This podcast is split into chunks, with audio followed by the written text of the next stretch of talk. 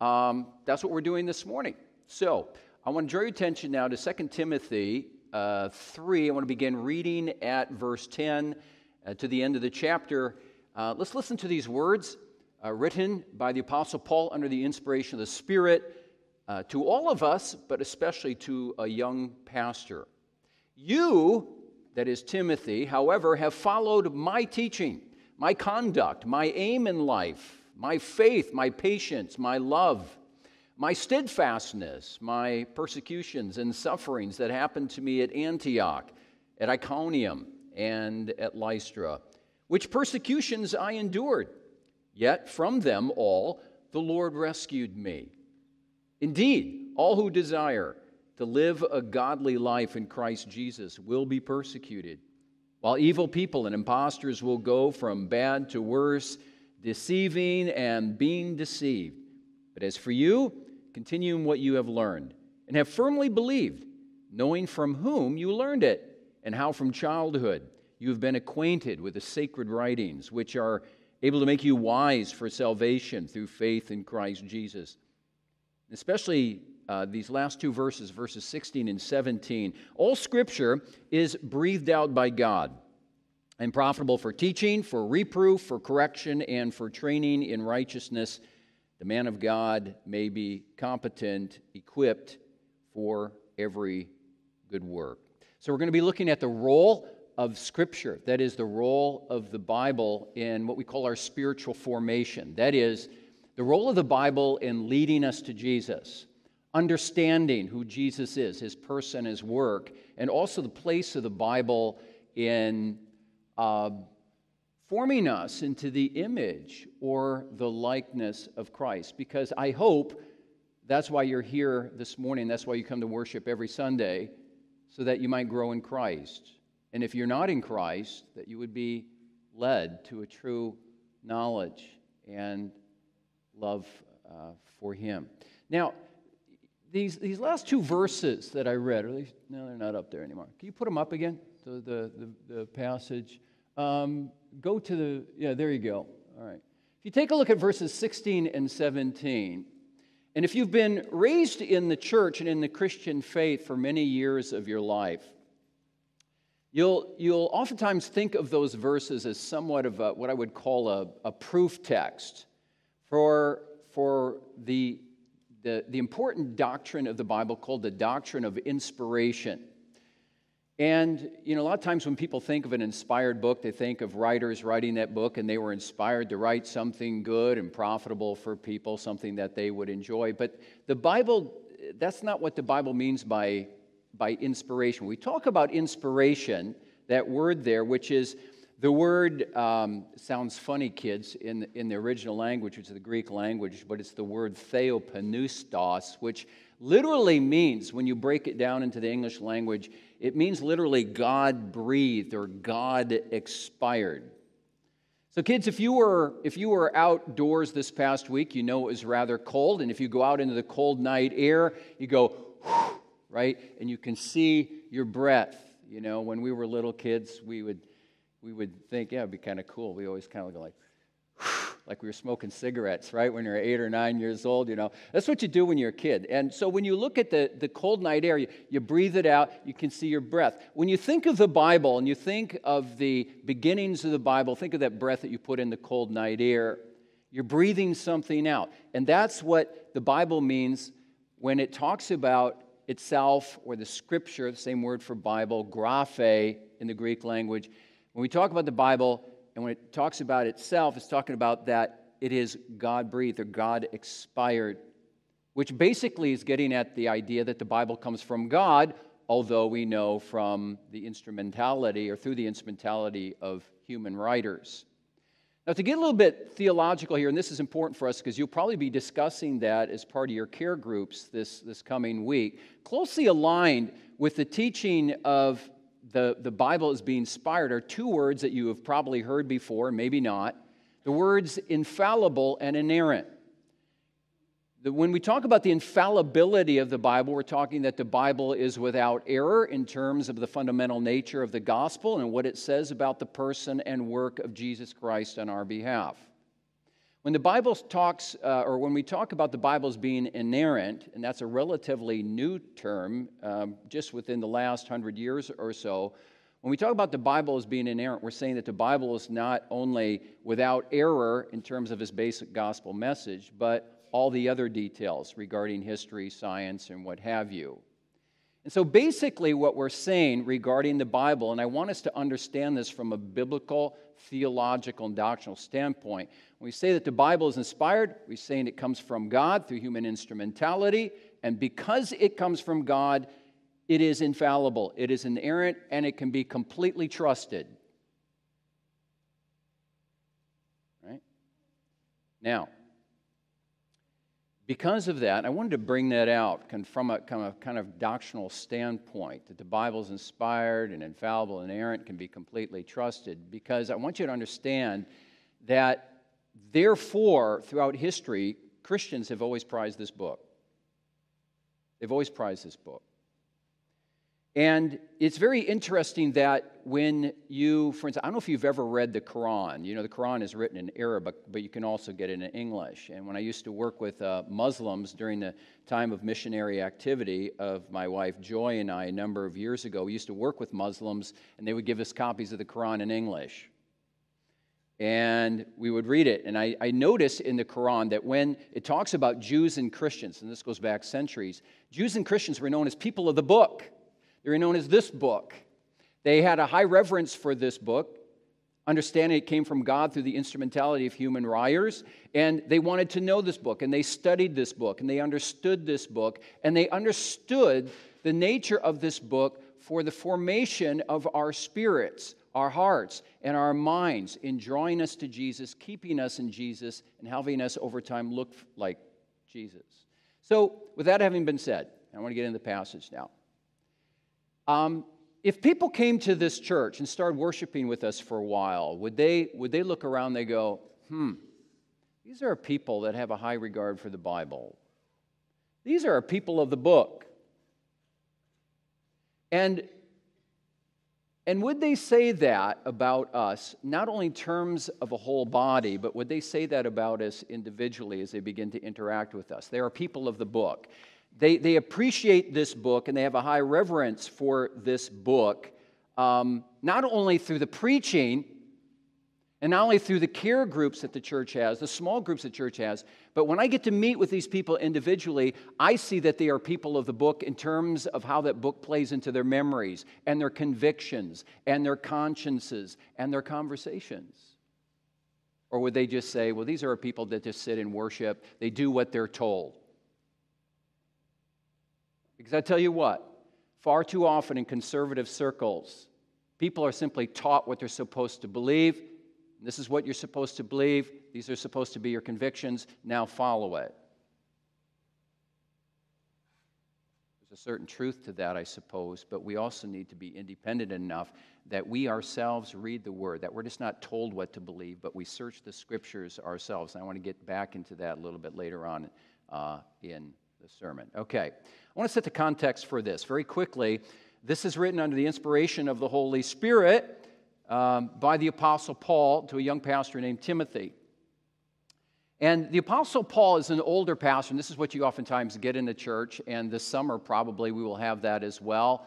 Um, I've been asked by um, our uh, Federational Seminary to come alongside Uh, a pastor who's in his first year of seminary and just kind of mentor him along for a couple of weeks. There's, there's a history behind that. That's what, that's what Paul did with this young pastor, Timothy. Okay? And he mentored Timothy, and he taught Timothy by word and example. And as part of the context of this passage, the Apostle Paul warned this young pastor, Timothy, about certain individuals in the church. He refers to them as actually false teachers, counterfeit teachers, that were seeking to sow discord and disinformation in the church. And he says you need to watch out for them, and you need to stand against them, and you need to protect yourself, and you need to protect your flock against their teaching and their example. How do you do that? The Apostle Paul says by remaining true to this book. He's saying to the young pastor, Timothy, Timothy, you have, he says three things to Timothy about this book. First of all, he says, you know what, you have learned this book. And you have learned it, if you notice in the verses leading up to this, He says, from childhood you have been acquainted with the sacred writings, referring to what I have in my hand. He says, from childhood. If you go back to the original language, it's something interesting. The, the, the word oftentimes in the Greek language that is used for childhood is actually the word brephe, which really refers to a very young child, even an infant. So Paul's saying to Timothy, from basically from your earliest of years, from infancy, you have known this book. There are a number of children here who were born and raised into Christian families and who received the sign and seal of covenant baptism. And parents promised their children and promised God above all that they were going to teach your children the doctrines of the faith, teach them this book. That's what happened to Timothy. He's taught from infancy. So Paul says to Timothy, you have learned this book from infancy, from the earliest years of childhood, and you have become familiar with it through your, and this is interesting, through your mother and your grandmother. And some of us might say, well, hey, man, where was the dad in this? The Bible says, I don't know if you know this, but Timothy's father was a Greek. That means, in our modern day language, Timothy's father was outside the faith. He wasn't a Christian. So what happens when you have a husband and wife who are not agreed in the faith? One is a believer, one is not. One is a Christian, one is not. The responsibility is upon either the woman or the believing husband to teach the child to walk in faith. And that's what Timothy's mother and grandmother did, taught him the faith. So Paul says, from the earliest years, you've known this book, you've become familiar with it through your mother and your grandmother, and praise God, through the work of the Spirit in your life, you just didn't receive it as information, but you became convicted of it. You believe this. Now, on the basis of that, Timothy, stand on it. Stand on it for the, for the, for the blessing of yourself, but also for the blessing of your congregation. All right. Then we come finally. Paul underscores the importance of the Bible in Timothy's life and the congregation's life by saying in verse sixteen and seventeen, all of Scripture, graphe, referring to the Bible, is breathed out, is inspired by God, and profitable for teaching, for reproof, for correction, and training in righteousness, and so forth. Basically, again, he's saying the Bible comes from God through the instrumentality of human writers, and it can be trusted, but also this. Notice one of the operative words in this passage is the word profitable, which clues us in to the fact that the Bible is also a source for our profitability or our benefit. It is a source that comes from God for the sake of our formation and our growth in Christ. And we take a look at verses sixteen, seventeen, and I'll keep it, I'll keep it kind of brief this morning. There's just four basic ways that the Bible is a blessing to us in terms of our spiritual formation. The first way that the Bible forms us in Christ is by teaching us basically what it says. You can't believe something and you can't be grounded in something unless you're, unless you understand it, unless you're knowledgeable it. We are living in a day and an age where there just are many, many people who call themselves Christians but are rather ignorant of the Bible. And oftentimes, because they're ignorant of the Bible, they're ignorant of the, the very basics of the Christian faith. And when that happens, then you end up becoming a person of compromise. That's never good. The Bible wants us to know what's in it. God wants us to know in it. We need to know the teachings of the Bible. Now, I want you, I want you to listen closely to what I'm about to say. Oftentimes, um, people, either when they're first beginning to explore the Bible, because maybe they didn't grow up as a Christian, or even I find people who have been raised in the Christian faith and would call themselves Christians, oftentimes they approach the Bible as um, a book of kind of historical facts, or a book of morality, or a book that kind of contains little devotional bits that we read here and there, and then we begin to feel good about our walk with Jesus.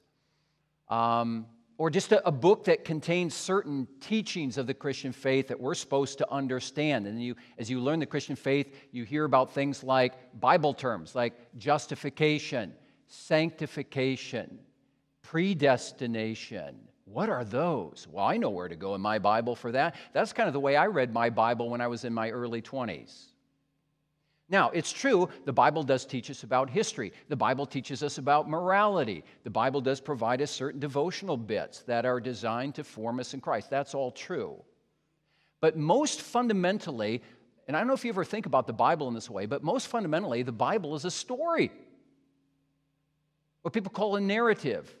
It's a grand, sweeping story of the world, and it's the true story of the world, so that when you read the Bible, you begin with Genesis and you end with Revelation. And within the pages between Genesis and Revelation, you have a grand story that begins with the creation of the world, then the fall of the world and why the world is in such a mess that it is today. Then the Bible provides the good news of the rescue or the deliverance of the world through the person and the work of Jesus Christ.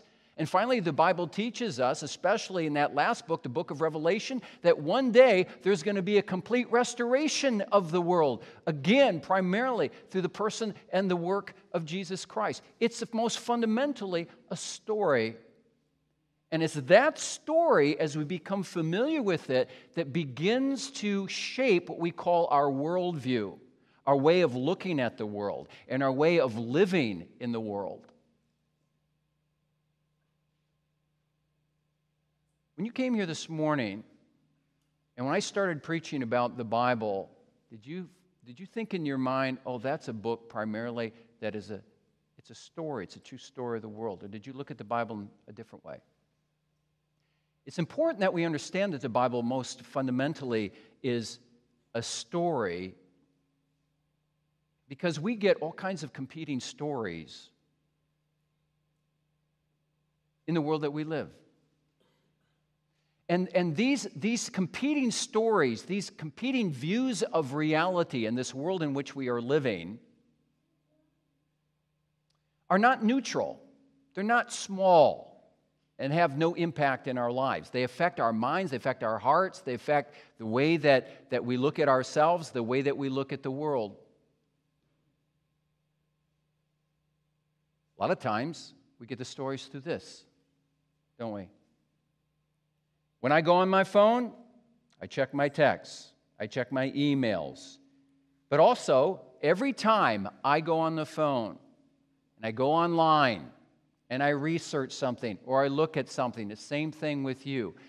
Every time you go on this phone, I want you to think about this this next week. Every time you go on your phone, you go online, you're getting a story, a different narrative, a competing narrative. I don't, I don't know what your practice is with your, your children. Kids, I don't know if you have access to a phone, like an iPhone or something like that or not. Of course, there's a lot written about, you know, protecting our kids from what's online. Why? Because of those competing narratives. Let me, let me ask you this. What kind of, what kind of story are you being shaped by? Is it a story that's for your benefit? Or your enslavement? Is it a story that's true or a story that's bogus? Is it a story that's drawing you to Christ, or is it a story that's drawing you away from Christ? There's only one true story. There's only one story that benefits us and teaches us about reality, about our need for God and our need to walk with Him. Found in this book. It's always been found in this book. True story of the world. Okay, we got to move on. Be a little quick with these other ones. The, the Bible is not only forms us by its teaching, the Bible also forms us by guarding us. Guarding us against false narratives, false stories, false ways of living and thinking. Um, the word that's used in the Bible here is the word, after teaching, reproof. Reproof. A proof is, a reproof is, is, in a sense, it's a test to determine if something's right or wrong. A man named John Calvin said that the, the Bible is like, um, it's like, uh, what I, yeah, I don't know if I can grab it out of here. The Bible is like, my glasses, I usually take them off for preaching, but John Calvin talks about the Bible as, as the lens by which we get to see something more clearly. Now you're a little bit more clear. Otherwise, you're just a little bit fuzzy, but not so bad. Kids, do you ever think about the Bible as putting on glasses so that when you read it and then you look at the world, you're able to see things more clearly and more accurately? That's what the Bible's supposed to do. And as we see things more clearly, it's actually guarding us from the false narratives or the false stories that we see around us in the world. See how practical the Bible is in that regard.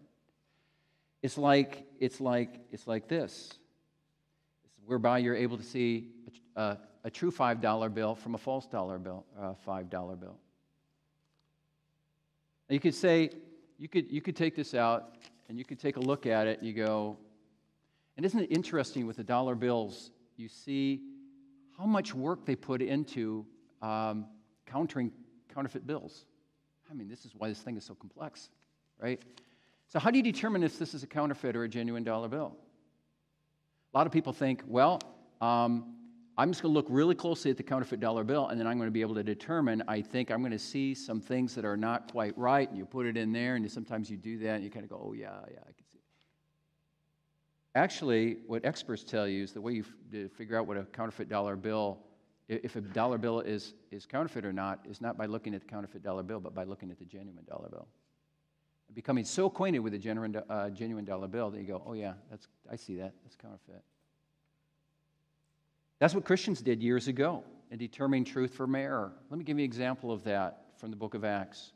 There was a time where two men, Paul and Silas, were We're speaking about Jesus, and the, the Christian faith was spreading throughout the world. And they, they spoke about Jesus, and they, and they, they preached from the Bible in a, in a Greek city called Thessalonica. And after Thessalonica, what they did is they went to a place called Berea. And when they went to Berea, the Bible says this, that the Bereans were more noble-minded than the Thessalonians. And why was that? Because they received the teaching of Paul and Silas with great eagerness, examining the Scriptures daily in order to determine if what they were hearing from Paul and Silas was actually true. They were not passive. Christians years ago were not passive, so that when they heard the preaching, they just go, oh yeah, okay, yeah, I understand, I believe that. You know, they were they had their own Bibles. They had Bibles in their hands, and they were examining the Scriptures to see if what if the preaching was actually accurate, true, or not. I hope we become more and more like that, right? We examine the Scriptures, become people of the book, right?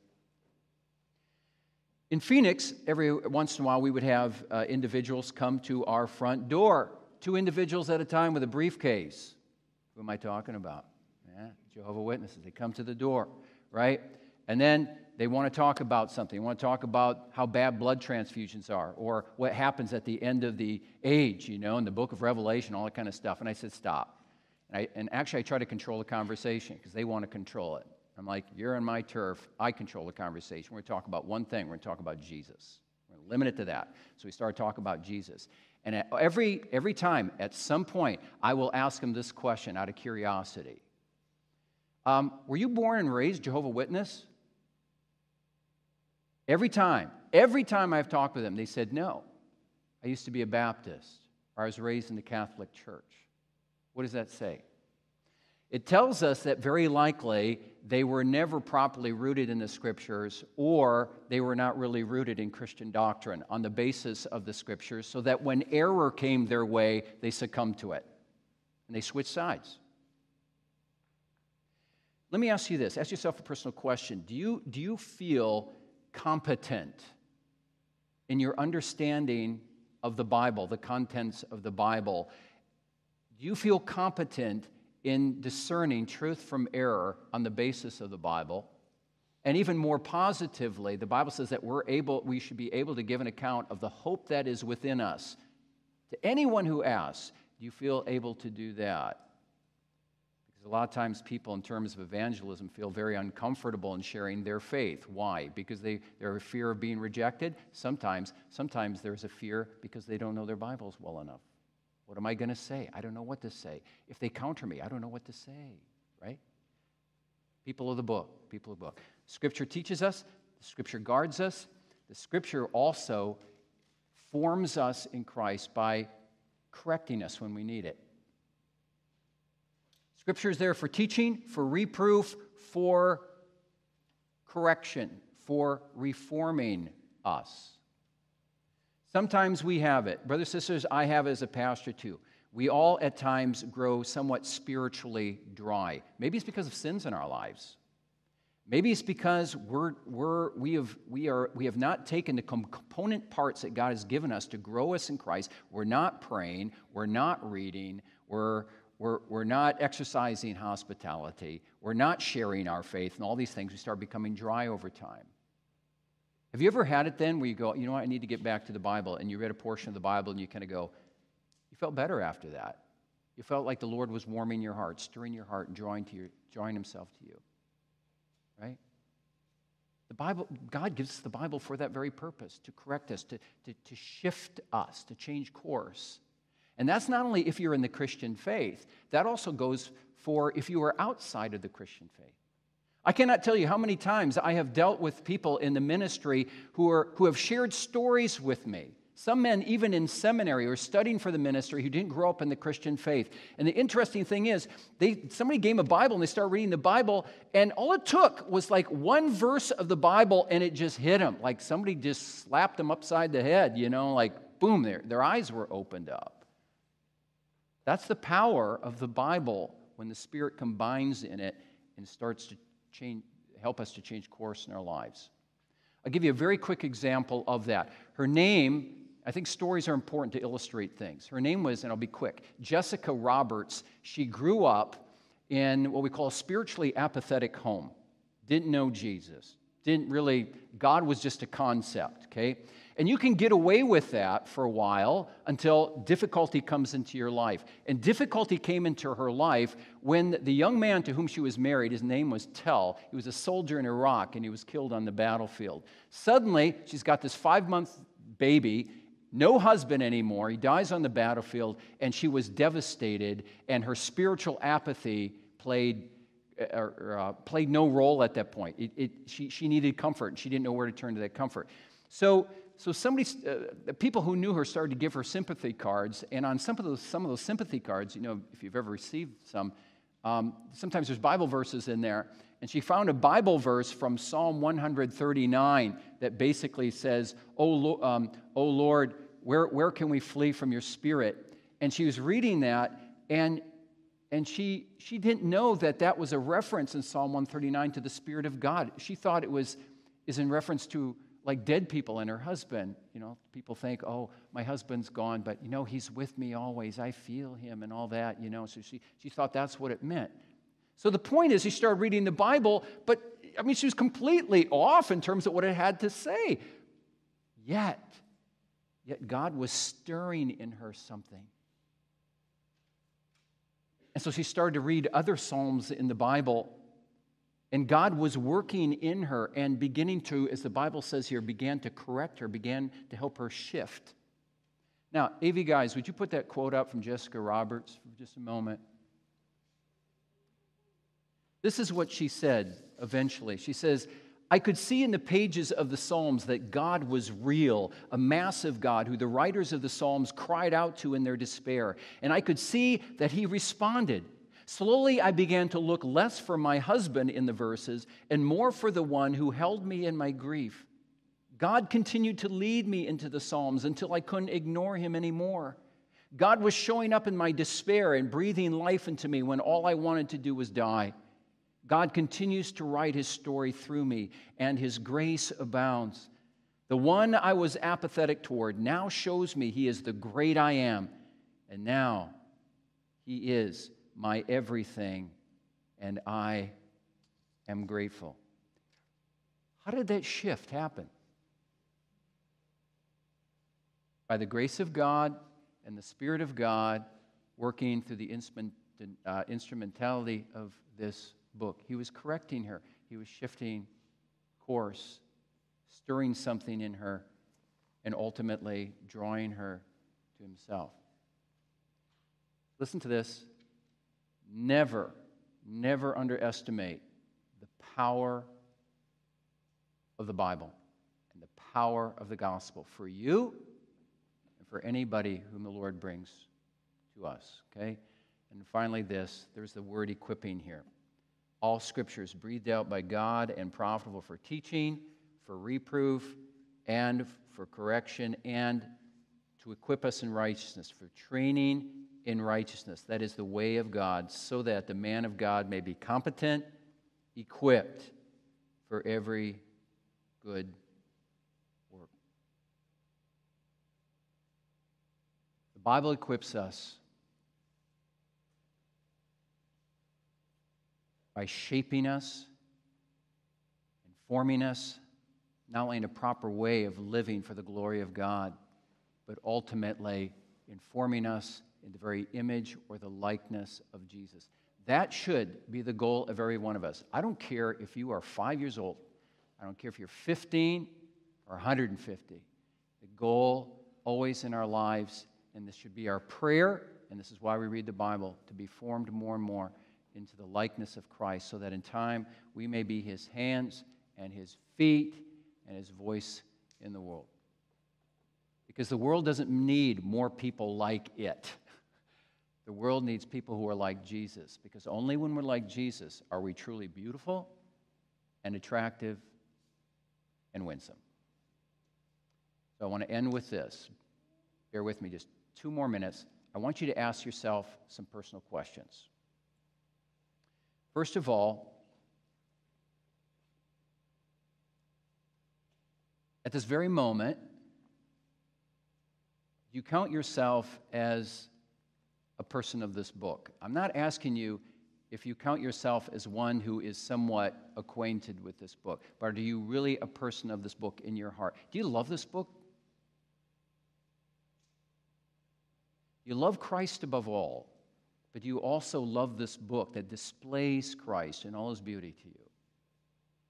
If you love this book, how, how often do you crack open this book? How often do you really crack open the book? And if you crack open this book, how are you reading this book? Are you, are you reading it as just kind of a, a book of morality to help you to know how to live in a good way? Or do you read it as a book of history or just little devotional bits?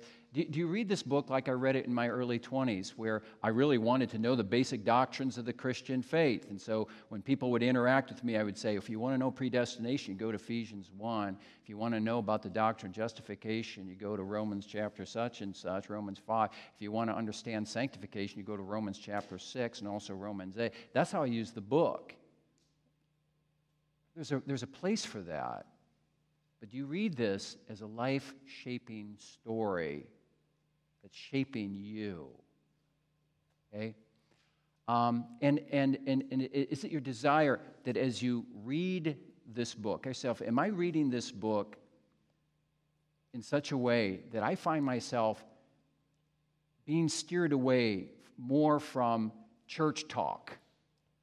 You ever notice that? We very easily get involved in church talk and church policies and what's right and what's wrong, what's good, what's not. And then after a while you realize, you know what? I rarely hear the name of Jesus. I rarely hear anybody incorporating certain scriptures into the conversation. Is, is, is this book part of your conversations, or is it just about church? See?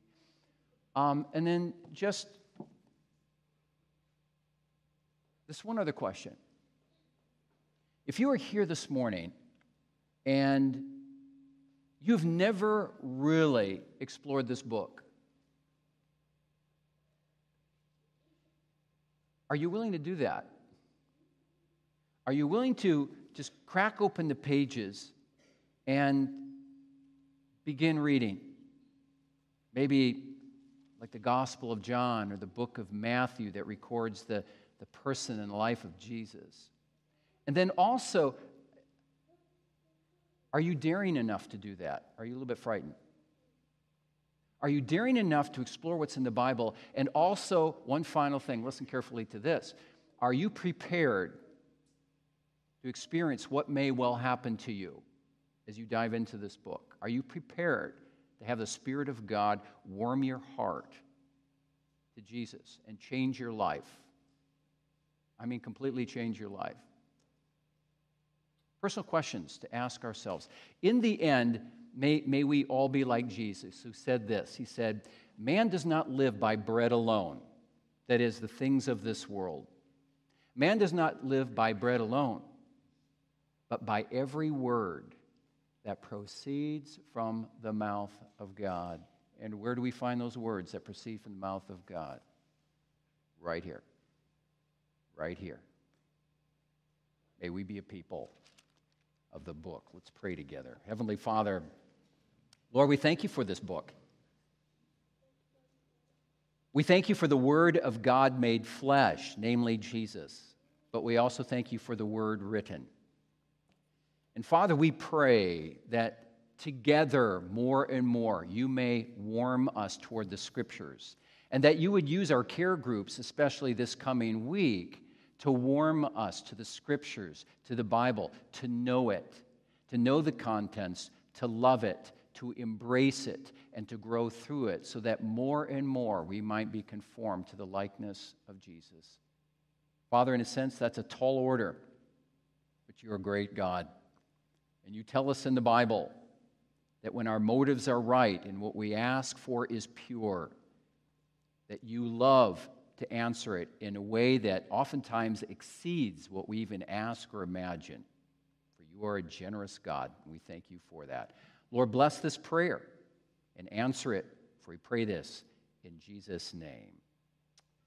Amen. All right, we're going to respond together.